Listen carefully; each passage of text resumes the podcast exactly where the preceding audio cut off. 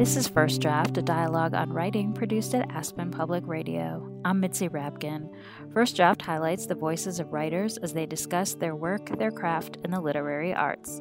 My guest is Shulem Deen, author of the memoir All Who Go Do Not Return, which is about his experience growing up in the Hasidic Jewish world and then leaving it for a secular life. Deen is the editor of Unpious, an online journal for voices on the Hasidic fringe. Deen serves as a board member at Footsteps, a New York City based organization that offers assistance and support to those who have left the ultra Orthodox Jewish community. His memoir chronicles his life as a member of the Skverers, one of the most insular sects in the U.S. In its pages, we see Deen questioning his customs and the suitability of his arranged marriage. Ultimately, he is branded a heretic and ostracized from his community. The first thing he explains in the interview is how the Skverers differ from other types of orthodoxy in the Jewish religion. The Orthodox community is very large and very and, and pretty diverse actually. So so the world that I'm writing about is not only Orthodox and not only ultra Orthodox and not only, you know, within the ultra Orthodox there are the non Hasidic and the Hasidic who are even more conservative and insular, but sort of like a super subset within all of those. The modern Orthodox world certainly allows for a very modern, Americanized kind of life that is at least somewhat conversant with the outside culture. So, so within Orthodoxy, there are various shades, and so the world that I write about is one that is so, so extreme. It all, almost does not get any more extreme than that. There might be some some groups in Israel that are a little bit more extreme than this, but this is like as extreme as it gets in the United States. You were brought up in a different sect of Hasidim, and when you were in high school, you became attracted to the Skverers. What got you interested in that community and eventually led you to move to New Square to become a part of it? First, I, I should say that, you know, when I grew up, I was close to uh, what's called the Satmar sect. And the Satmars are pretty extreme. I mean, the Satmars are generally considered the, the sort of extreme end, even among the Hasidic communities. But there was something about the Satmars that, that was never really attractive to me. My father was not entirely, fully, officially a member of the Satmar sect, but ideologically he was very close to them. And the community that we belonged to mostly was ideologically aligned with the Satmars but there was something about them that was very that was very rigid and lacking a, a, kind of soulfulness. Now we're talking by Hasidic standards, and by Hasidic standards, all communities are very rigid, and all communities have a degree of soulfulness because Hasidic the Hasidic essence is soulfulness. But the but the Hasidic essence of soulfulness is, as sometimes sometimes is eclipsed by the second wave, the second ideological wave that came over the Hasidic movement, that was to keep it separate from the Reform movement back in uh, mid 19th century Europe. So the the community that I grew up in felt kind of soulless and materialistic, and it was in Brooklyn, in New York City. And then when I discovered the Skverers, there was something about them that was more simple, more modest, less concerned with materialism. They were less bourgeois. They're just somewhat more brusque. And in a place like New Square, which is a small village that was built with the intention of its its members, the members of the Skvera community, being able to maintain a really concentrated spiritual focus. And the residents of, of that village, the Skvera Hasidim, are therefore more they're gentle they're, they were kind they were very warm they were very hospitable in comparison. And so as a child we were going through some family turmoil. My father was ill um, and then shortly sometime after i had just gotten to know the Skvera community my father died. And so my attraction to the Skvera community had a lot to do with the fact that i was just looking for a place to sort of be more strongly rooted in um, because when we were in Brooklyn, we were part of a broader Hasidic community, but not so rooted in any real particular one. And I, I was just looking for a place to be more connected to. Um, so it was essentially a search for stronger community and maybe to to find some some place that would give me guidance, sort of fill the void that was left by my father's death. So you voluntarily joined this community, you entered it, you lived there in New Square. What made you start to question that, or what made you interested in the outside world? I just was interested in everything that I was told not to be interested in. And generally, that meant modernity and the world in which different cultures coexist. So, the modern world would essentially be the world in which Jews, Christians, Muslims, Hindus all live in one world, that world in which, you know, the world of New York City, the world of secular people, or the world of even religious people who who recognize the value of pluralism and, and recognize the value of coexistence with people of other faiths and other other beliefs and other religions and all that uh, just everyone outside of, of the Hasidic world and outside of the very religious world. My interests were on many levels. My interests were I just wanted first just to listen to the radio and the radio what does the radio give me? The radio gives me everything that's whatever is on the radio. But radio was forbidden in my community and so I, I, I wanted to see what it was that they were forbidding. What do you think was the precursor to the radio? What do you think it is inside of you that made you press the on button on the radio? What was it that led you to that? The Square community had me very emotionally fulfilled for a long time. As long as I was studying at the yeshiva and studying at the kollel, um, and the kollel is the extension of the yeshiva once you're married and you get a stipend there. But as long as I was studying and my focus was on my religious practice and my attachment to the Rebbe and my attachment to Hasidic teachings, I was very emotionally fulfilled. I felt, uh, and I was very spiritually fulfilled. But it's easy to maintain that spiritual focus when you have no material concerns. But once you know, I got married, and and especially once I had a family to provide for, I had to start thinking about the world a little more, and so I grew detached from my studies and from that really concentrated spiritual focus. And I felt like, okay, I wasn't being really fulfilled anymore because my mind was in a million places because now I had to provide for my children. So my studies weren't as rigorous as they had been, and they weren't as satisfying as they had been, and I would no longer have the energy to maintain that kind of focus because I was running around and trying to find odd jobs in order to just make some money in order to support my family. And so the the spiritual focus that had been so important to me sort of receded to the background when I had much more pressing needs I grew a little bit restless in how to stimulate myself. So I was always busy with trying to support my family, but at the same time, because my spiritual focus receded, I guess I no longer had that discipline to keep the world at bay and to keep my own curiosity at bay. And so suddenly my natural curiosity and my natural restlessness to explore and to experience came out.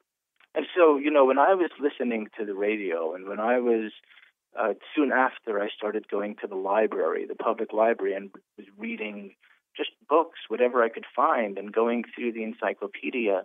I was essentially like a traveler through a whole series of foreign countries and suddenly intoxicated by this idea that I'm just going from one culture to another and just absorbing different experiences. And it was almost sensory in that if you're traveling, you have, you know, it's the sights and smells and sounds and, and feels and all that. And so even though all that I was doing was I was listening to the radio or reading books, it, it, it completely absorbed me in such a way where I I was feeling my life so enriched by just letting my curiosity take me wherever it led me.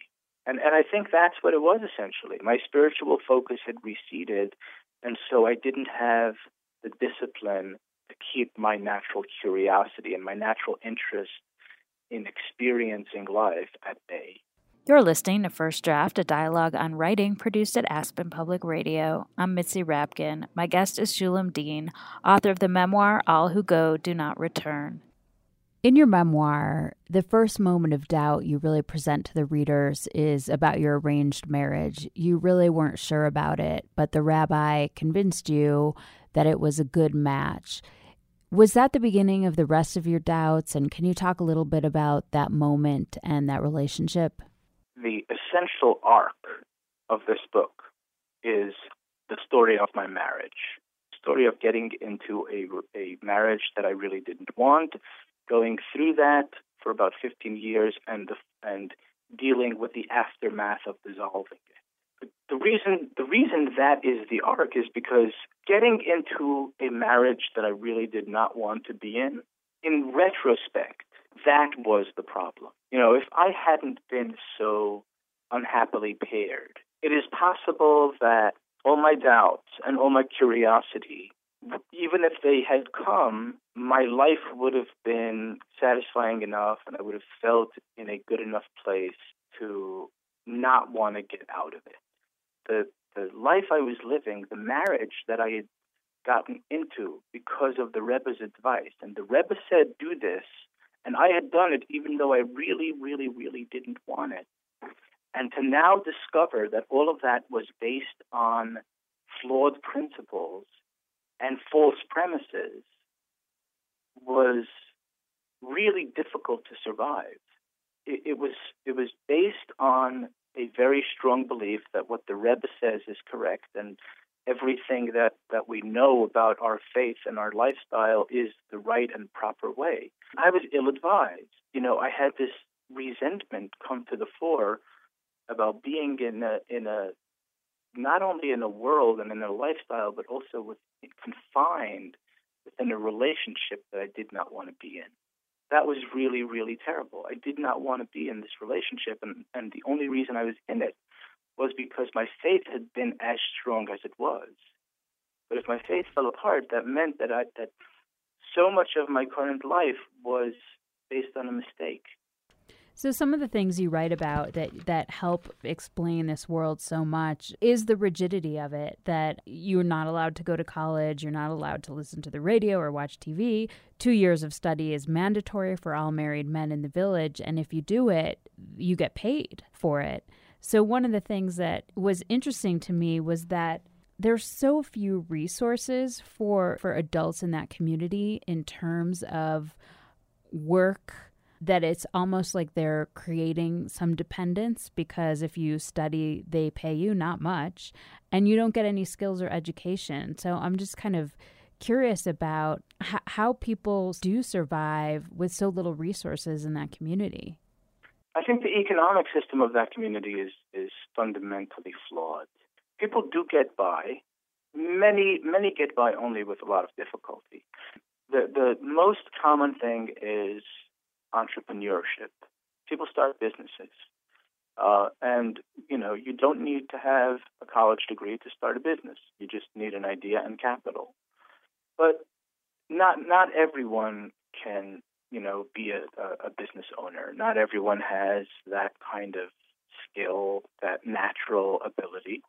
And so the question is, what do the others do? And so some find jobs within the community as teachers, school bus drivers. You know, some work in, in kind of blue collar areas like electricians and, and plumbers. There are some white collar po- possibilities. People can get into computer programming, they can get into accounting, they can get into office management, um, especially if they are going to work within the Hasidic community's economic system. If you're going to work for a Hasidic employer, uh, you can find you can find a job as an accountant for a Hasidic employer even without a college degree. That's absolutely normal. The problem is financial security is really hard to find when you're so limited in opportunities and there's so much emphasis on having large families. So if you have a family of eight, nine, ten, twelve, even 15 kids, I know many people have that many, even more, then you know,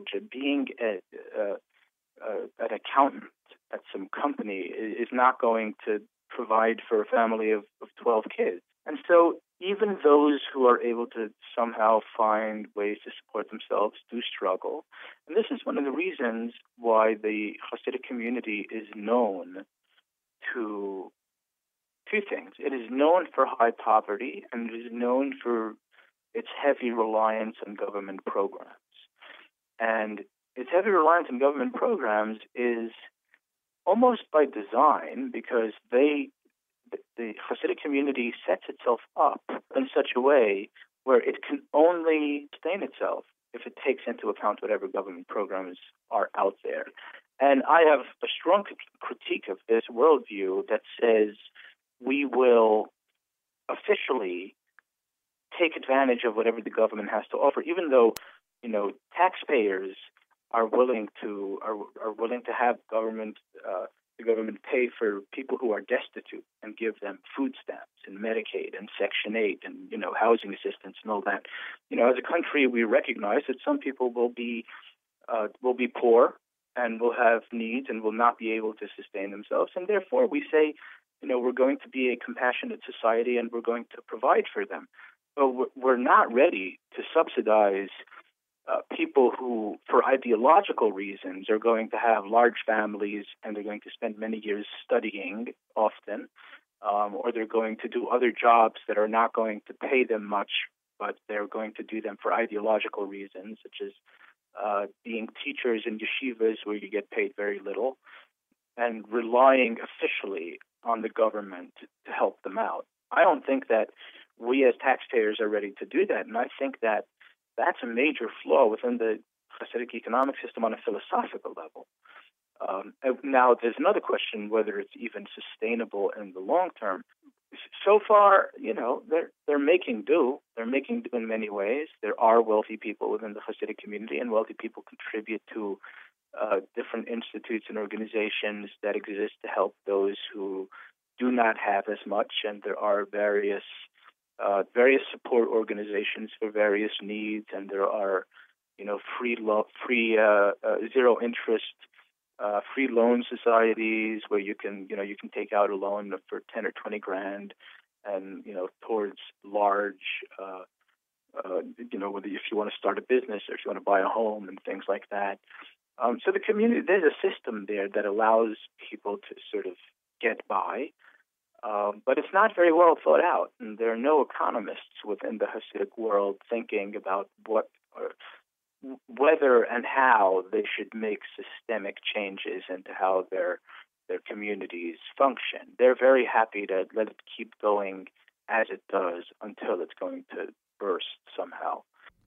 You're listening to First Draft, a dialogue on writing produced at Aspen Public Radio. I'm Mitzi Rapkin. My guest is Shulem Deen, author of the memoir All Who Go Do Not Return. Can you read a passage from an author that speaks to you or influenced you as a writer?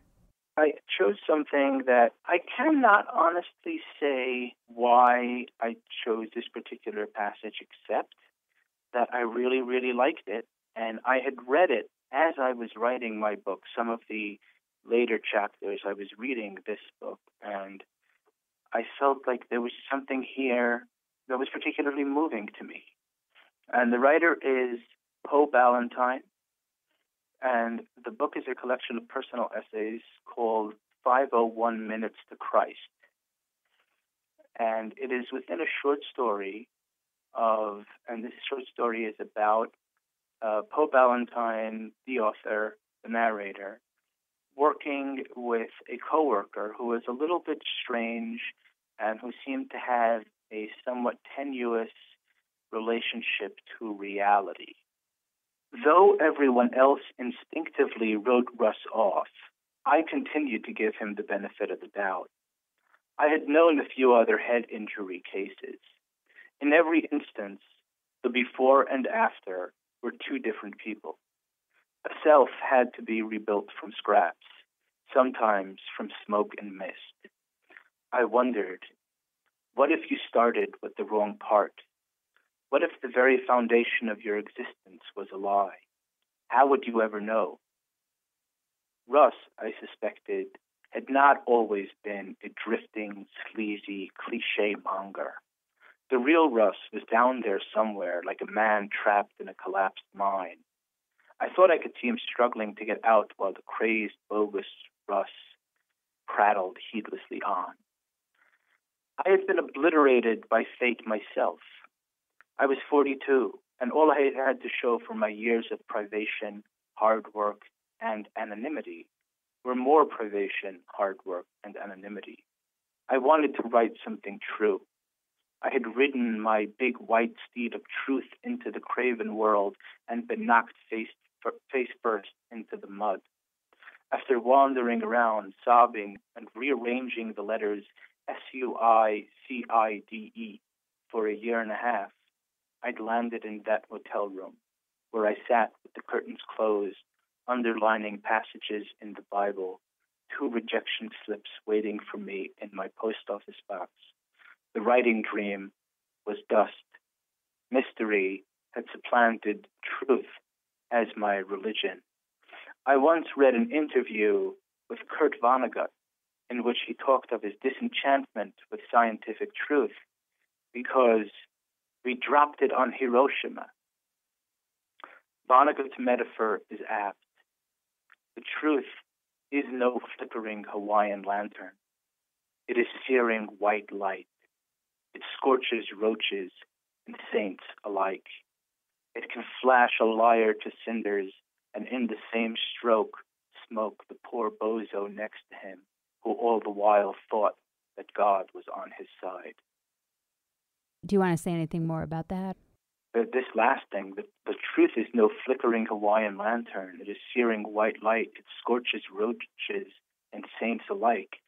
That was just that was just amazing, and and I thought that was just so true.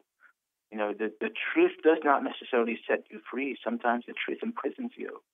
Sometimes the truth uh, the truth scorches you. The scorch, the truth burns you and, and flashes you to cinders, and and and and all the while you think you're you're on the right path, and the truth is just leading you into privation and and difficulty. So yeah, there was just something something incredible about this passage that I that resonated with me. Can you read something that you wrote? It could be something that you found tricky or difficult to get right at first, or something that changed a lot from the first draft. I read something that is essentially a sex scene um, because this was very, very difficult for me to write. This is the part in my book where I describe how Kitty and I um, were supposed to consummate our marriage the night after our wedding, except we were complete and total strangers. And so the challenge that I had here was to write a sex scene that was not actually about sex because, you know, I was writing about a real person. This is something very intimate. And so I wanted to give it a light touch and certainly I did not want to be explicit, but but I did feel like this was an important part because you bring together two people who met only once in their lives and didn't particularly like each other, and now as a matter of sacred duty they are supposed to sleep with each other. This was an important event. And so I had to write about it. I couldn't keep it out, but I had to write about it in a way that would, would not be unkind and would not be a violation of either my own or anyone else's privacy. And so I think I'm going to read this uh, this last bit in chapter four of my book. So I had been I had been taught earlier in that on that day I had been given a lesson what what passes for sex education in New Square. I had been basically taught the mechanics of it, and now it was after the wedding night, and we were supposed to go ahead and do it. So I wrote. It was a matter of duty the last ritual of a long day. A quilt hung over the window to ensure total darkness. We fumbled our way into bed, moving about each other shyly as we adjusted to this unfamiliar intimacy. Call me if there's any problem, Reb Shragofivish had said. And as we lay in bed some time later, we found that not all had been made clear. We needed more guidance. We looked over at the clock. 4.30, the green numbers read, and I hesitated but made the call anyway. Reb Shragofivish picked up on the first ring, as if he'd been waiting, and listened carefully to my questions about anatomy and friction and physiological responses of various kinds. He suggested we keep doing what we were doing, that it wasn't so difficult, and we should, given enough time, figure it out. It took several tries that night and a couple of nights after, with several more consultations with Shraga The act was laborious and clumsy and entirely devoid of the erotic, but there were moments of tenderness, fleeting but present, of shared frustration and deep sighs and suppressed giggles, even bursts of laughter. In hindsight, it was a bit like assembling a piece of furniture. You turn repeatedly to the instruction manual to verify the shapes of parts and how they fit together, and it all seems kind of baffling. The, screw, the screws and the holes appear to be sized differently from the diagram, and you're not sure which goes into where.